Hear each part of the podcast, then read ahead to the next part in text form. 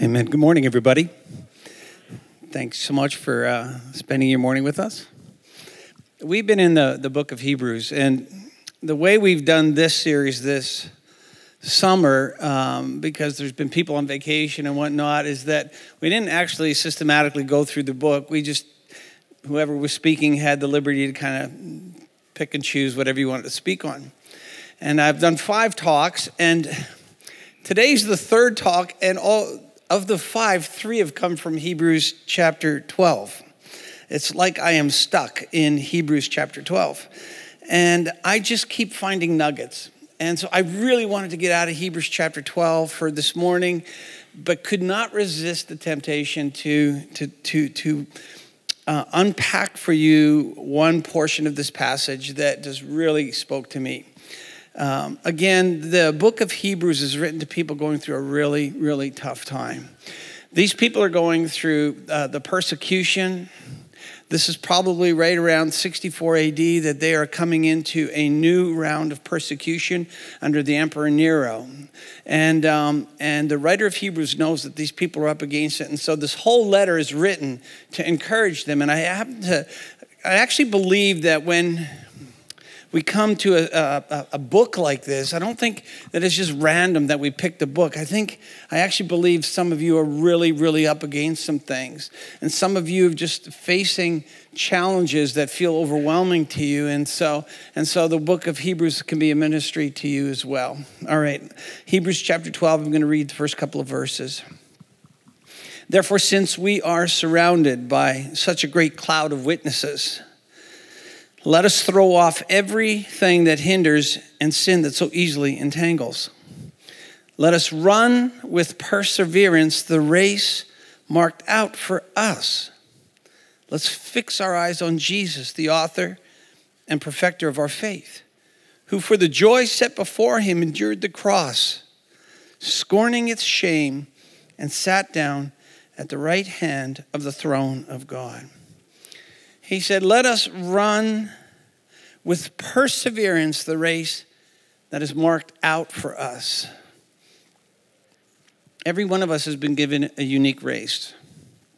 Every single one of us has been given a matchless life to live. Nobody has ever come to this planet with your DNA, has come to the planet with your perspective, which, by the way, is really important that you're true to your perspective and your read on things and the lens with which you come to the scriptures and the lens with which you come to life. And when we, we do that in community, we bring all of our perspectives. We see very, very differently. We see much more broadly.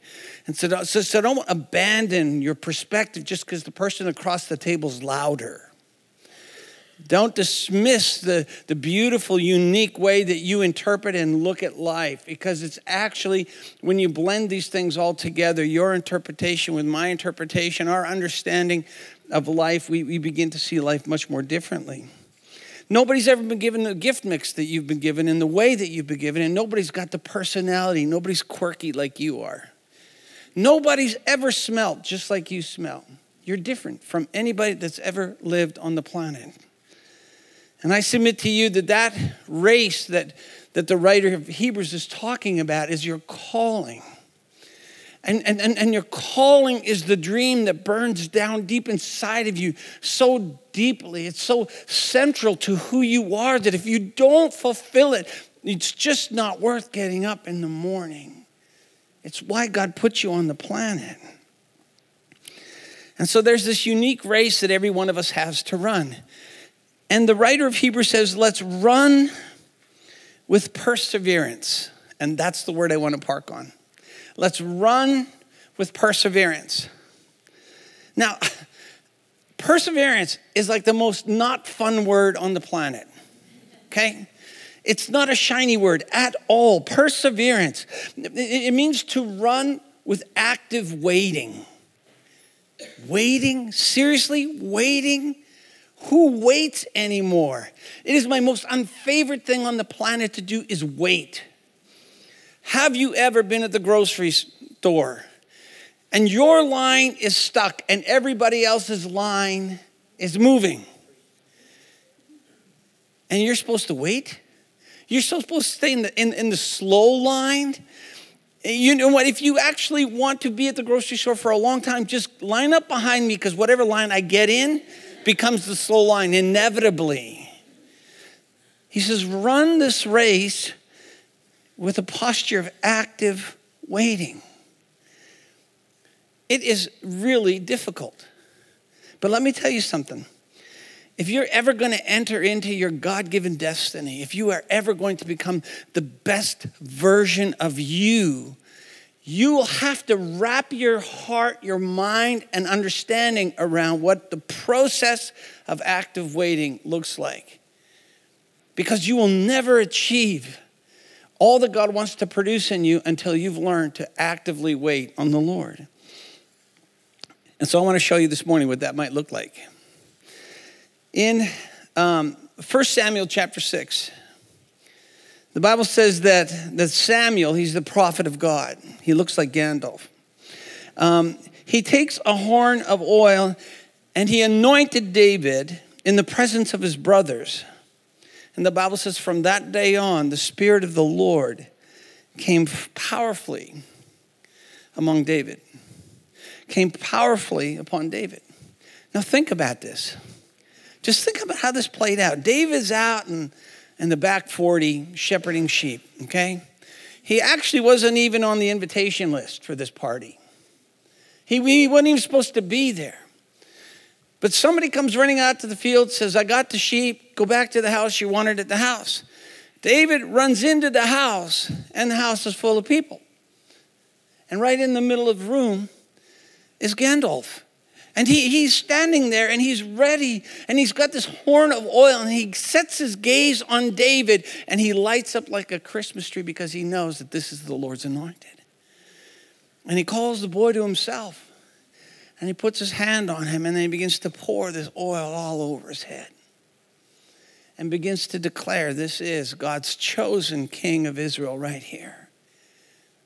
He pours, he chooses them right there. He chooses them above his brothers. And I love this. He chooses them above Eliab. Eliab's the oldest brother that David has. And when Samuel saw Eliab, he goes, Oh, he, Eliab, I, I have it on good authority, looked like Dwayne Johnson. He looked like The Rock. And so, so, so, so Samuel looks at him and goes, That's my guy. That's your guy. And God says, No, no, no, no, no, no, no. Don't look on the outward, look on the inward. And so David gets chosen over Dwayne Johnson. What do you do? What happens next after you've been chosen above your brothers?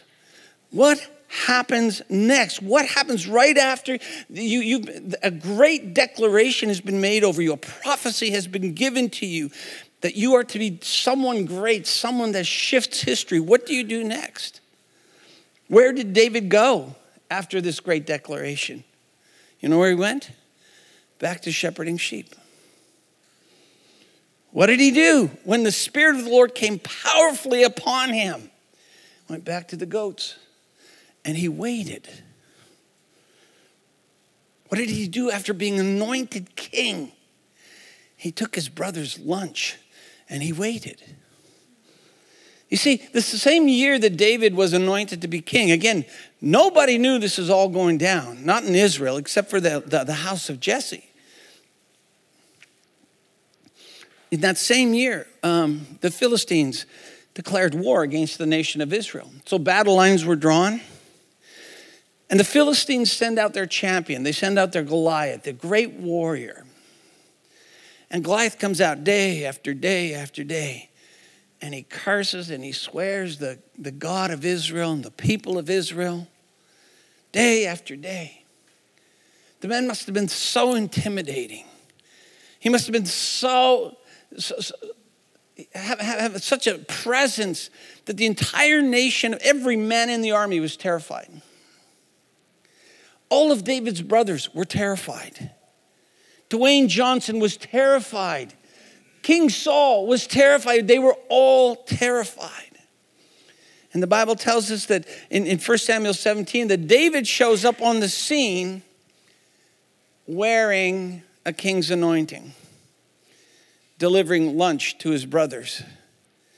Nobody else saw the anointing. The Father saw the anointing. God saw the anointing on him. Nobody else saw the anointing until David said, What is that guy talking about? He's cursing our God. He's cursing God's people. I'll fight him.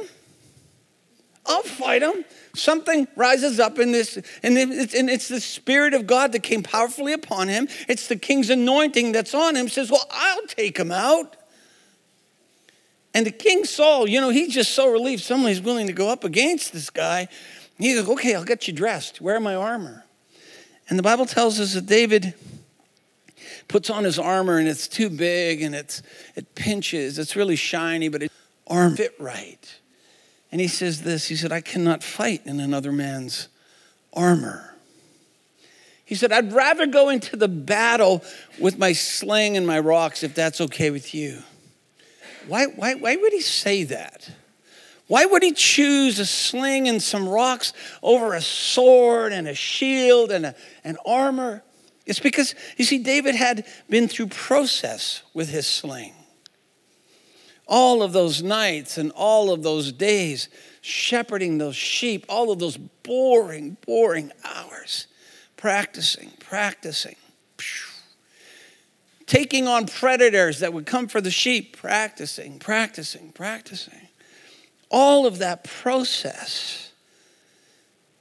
And David knew what he could do with what he had which is a really good point because you will only be effective in your life to the degree that you're authentic. Why are you trying to be somebody else? Why are you trying to wear somebody else's anointing, somebody else's armor? You can't actually fight your fight in somebody else's armor. You're, you're, you're only going to be effective when you learn to move around freely in the skin you're in when you learn to steward the gifts and the personality and the look that you have. We're so quick to want somebody else's look, somebody else's gift, somebody else's success. And yet, God gave you your own unique race, and He gave you your own unique body and your own. You know, you know, would you stop trying to be what somebody else is and begin to steward the skin that you're in?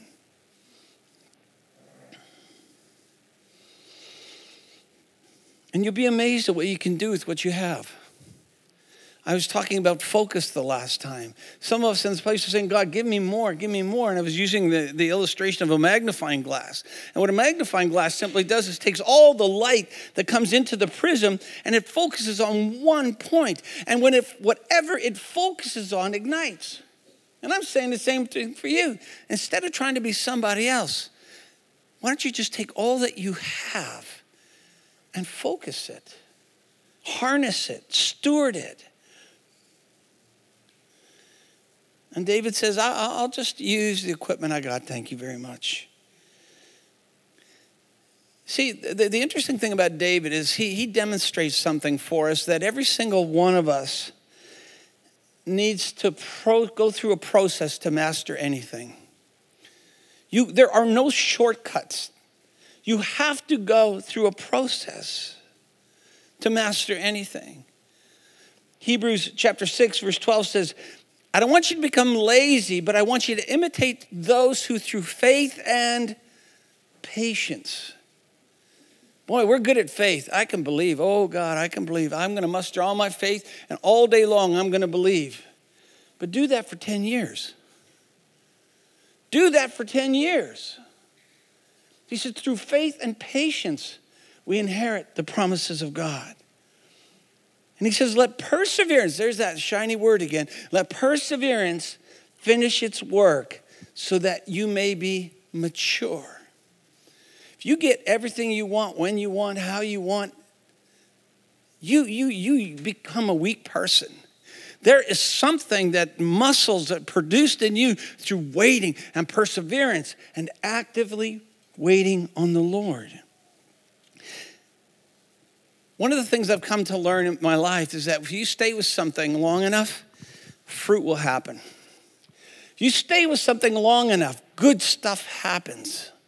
You stay with a herd long enough, favor happens, promotion happens. But you know what? The second something goes wrong, we think, oh, I'm just going to bail. And I feel like we're a people that God's saying, would you just stick with it? Stay together. Work through the tough times. Work through that stuff that's difficult. Stick around. I'm, I'm telling you, my wife and I are so blessed. We've been in Lake Country for 10 years now. And the fruit we see that just popping up everywhere, relationally, comes out of just loving that community, loving our friends, being present in the good and the bad, going to as many funerals as we go to weddings, just walking with the people, loving the people, and the beauty that comes out of 10 years. And so I'm imagining in another 10 years, it is going to be amazing. Stick with something long enough and fruit will happen. And it's amazing how when you stay with something through the process, you see it through to the other end. When you, when you have worked through something and you finally get on top of your fear, when you work with something and you, you, you push through the pain and the brokenness, and you do that together, when you push through the tough years and you look back, that's when you see it. That's when you see how the things that you went through were so significant to who you've become. You had no idea that you were actually practicing, that the situations that you went through prepared you, developed competencies in you for today to become the person that you are. In uh, 1 Samuel 17, David, when he wanted to become, when he wanted to go out and fight Goliath, Verse 32 says, And the king said, uh, uh Don't be ridiculous. He said, There's no way you can fight the Philistine and possibly win. You're only a boy. He's been a man of war since his youth. And I love this, but David persisted. Don't let people talk you out of your dream. Don't roll over as soon as the first thing doesn't work out. And David persisted and he said this He said, I have been taking care of my father's sheep and my father's goats. And when a lion or a bear comes to steal the lamb from the flock, I go after it with a club and I rescue the lamb from its mouth. And if the animal turns on me, I catch it by the jaw and club it to death. I've done this to both lions and bears and they'll do this to this pagan Philistine who has defiled the armies of the living God. And this is his faith. For the Lord who rescued me from the lion and the bear will rescue me from this Philistine. You see, David, he is come to this moment. He's wearing this king's anointing. You know what? He's a shepherd wearing a king's anointing. By the way, you know what? You would do wise to not judge your eyes, but judge your spirit, because there's some of you are shepherds, but you're wearing a king's anointing. There's a call on your life that is bigger than your vocation at this point in time. There's a call on your life that is bigger than what you are doing with your life right now. And we need to be people who set our eyes on the things that are not seen, not the things that are seen. And we look at each other and we look at each other with faith and we look at each other with the eyes of the Spirit and say, There's something great on you. I can feel it, I can see it, it's coming. And so the shepherd boy walks onto the field, but he's wearing a king's anointing. And David realizes that he's been training. He's been training for years for this day.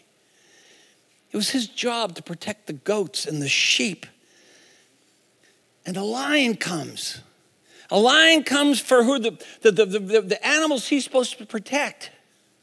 And his king's anointing is sitting on him, and these are the people he's supposed to protect. And so when the lion comes, he takes a club and he beats him like a rented mule. And the lion lets go of the sheep, but then turns around and begins to attack David himself. And David Muay Thais him to death. And then he says, and then, and then the next time we went to a new level because a bear came after me. And I beat the bear to death. And so here we are, and I realized that I took, I went through the lion to prepare for the bear, and I went through the bear to prepare for the giant. And it's amazing that David, he, he, he's saying, The Lord will rescue me just like he did the bear and the lion. See, he's looking at the challenge in front of him, which is an ominous challenge. And he's reciting the resume of God's faithfulness. And it's really important because he's saying, okay, the lion came at me, and you know what happened to the lion? His head is hanging on my wall in the living room. The bear came at me. You know what happened to the bear? The bear is under my feet on the floor in my living room. And the giant is coming at me, and I'm just going to add him to my resume. I can't tell you that, that, that, those of you who are facing a giant right now, and some of you are looking at a giant, you're looking at a divorce that just seems so overwhelming. You're looking at debt that just seems so overwhelming. You're looking at heartache that you just can't get around. I want to encourage you to start reciting your lion and your bear. What, what, what were they? What was your lion? What was your bear? And what were they preparing you for? We all have them. We all have them. I have lions and bears. Now I'm you you you you poor people. You you hear about my bears and my lions all the time. I get to recite them in front of you in hopes that, that you get encouraged. But, but do you recite them? Do you remind each other, moms and dads, husbands and wives? Do you remind your kids of the lions and bears that you took out? I'm telling you, you, you know what's funny? We, we hate mess, don't we? And yet our lives are just so messy. Family, oh Lord, is so messy. You know, if only we didn't have family, you know, we it wouldn't be so like most of the carnage relationally is in family. when I looked at, I began to, to go over this resume of lions and bears, and I'm thinking, man, there's a lot of blood on the field. It's been a lot of mess. Insecurity and self worthlessness came at me for the first third of my life and was relentless but I beat it. It lost. Fear of failure tried to contain me, and it lost. Mental illness tried to take me out, but it lost. The lion and the bear came to tear up my family with divorce and separation, and it lost. It's messy, right? The lion and the bear came after my wife and beat on her body, and sickness hit her time and time again, and it lost. And the Lord rescued us from the lion and the bear. And you want to know why? To make us who we are today, to bring us to this day. And He will rescue us from the next thing that comes at us because our faith is in the Lord. See, I had no idea that all those battles were called process. And you will never, ever have promotion without process. These things were training us back then to walk in who we are today. And, and, and, I'm a much bigger version in so many ways, unfortunately, than I was when I was 25. But I'm stronger. You see, I was a shepherd boy with a certain anointing on my life and just like David, I grew into that anointing. And you're growing into your calling, you're into your anointing. I love this verse. Isaiah 54 says, No weapon formed against us will prosper. And every word that rises up against you, every lie, every accusation, every taunt, every threat, no weapon, no every word that rises up against us will fall. You see, David was celebrated as the great king of Israel, great rock star, great musician, but everything that we celebrate him for cost him so deeply. It cost him to get there. He went from a shepherd boy to a king. And it didn't happen in a day, even though the anointing happened in one night. But it took 15 years to get him from a shepherd boy to a king. He understands the process of active waiting. 15 years. 15 years. You see, you want promotion. You, you, want, you want the big office, but can you handle the process? Are you prepared to go through the process? Because true promotion doesn't happen without process. You, you know, we see people who are successful, we want to be them. Do you want their scars? Do you, do you want the pain that, that, that, they went through to, to be able to, to carry the amount of responsibility that they carry? I, I know some of the guys in this room, you know, you know I, am thinking some of the ladies in this room, you, you carry so much weight and responsibility. You didn't do that when overnight. You learned and you grew into that anointing, into that mantle. So David spent 15 years in uh, being broken in the school of active waiting. What's interesting is that his training seems so unrelated to what it is to be a king.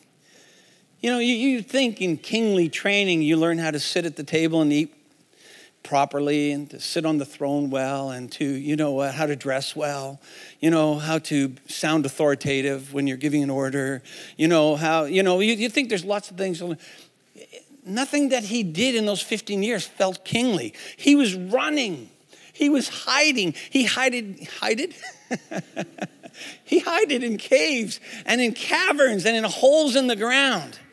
And the whole time he was hiding, he'd be reaching out to helpless people and defending the helpless. And then this, this group of um, misfits, these warriors come around him that nobody wants that everyone's rejected. This whole group of misfits come around him and he says, I'll lead you.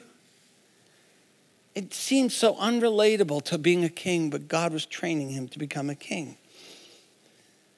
See, perseverance is not just the ability to bear a hard thing, but to endure until the Father turns it into glory.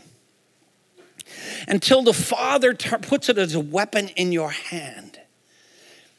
I talk about depression and I talk about mental illness, and I'm not embarrassed about it because you know what's happened? I survived it, and the Lord put it as a weapon in my hand, and I can help you walk through yours. You know, being self, having so much self worth and self doubt and or self worthlessness, rather. I could talk about that quite freely because the Lord, he, he took this thing that was meant to destroy me and He put it in my hand as a weapon. And that's what God is doing with you in the battles that you're in. That's what the bear and the lion battles are all about. It's called process. I'm going to invite the band to come on up. In the kingdom of God, there is a process that we do not like. And it sounds like this You must decrease for him to increase. It sounds like this Unless a kernel of wheat falls into the ground and dies, it remains a single seed. If it dies, it produces many seeds. You know, I, I, read that verse and I was thinking, you know, there have been areas of my life I, I just play dead it's getting whittled down, it's hurting, it's hurting, and hurting. God is just pounding away at this area of my, my ego or my pride. And then I pretend it's dead, thinking he'll stop. But he doesn't until the thing is crushed and it's dead and there's nothing left. And then it starts to produce food. And he says, In every branch in me that bears fruit, he prunes it that he may wear what? Bear more fruit. Can you see that decreasing dying and pruning. You know what those are called? Process. And you will never, never become who God has called you to be without process. The Bible says that if you can be trusted over little, He'll put you over much. If you're trusted over little, He'll put you over much. You'll never be entrusted with greatness until you've maximized your smallness. Take, take what you've been given and be enormous in the little fishbowl that you're in, and then God will give you a bigger fishbowl. He'll give you more influence. It's funny how we can get so consumed with our, um, with our desire for much that we neglect what God's put in our hands. You want to influence nations, but you neglect your family. You, you, you, want to be somebody that, that moves people, but you don't even care about the people you live with. You're reaching for promotion, but you're neglecting process. You're reaching for performance, but you're neglecting practice. And we've got lots of coaches in the room today, and you know, you know, players don't show up for practice, they don't play. If you do not practice, you do not play. And Jesus loves you so much that if you do not practice, He's not going to put you on a stage to perform because you're going to fall flat on your face. And this is what the writer of Hebrews is talking about. You see, see, practice isn't pretty, especially hockey. Like, do any is there any uniform on the planet that stinks as bad as a hockey uniform? Really? Kobe, is there? Really? Really? you know, you know what? Like, I mean, they, they sweat in them every practice, and they only wash them what once a year, twice a year, something like that. I went, Marcy and I went to a Flames game, and these are professionals, okay? And somebody gave us tickets, and it was right behind the Flames bench. And we were so excited until 15 minutes into the first period. Holy moly, these professionals stink. You know what? They, these guys make millions of dollars and yet they stink. You think that they could, you know, emit cologne or something when you make that much money, but no, you just stink. I don't know where I'm going with that. Um, but the point is, I'm making that, that, that, that, that, that, that sorry. that, that, that practicing is a grind. That practicing is a grind. And that's what the writer of Hebrews is talking about. He says, run with perseverance. Recognize that the race you're in is going to be a race, it's going to be a grind of active waiting. Those who wait upon the Lord will renew their strength.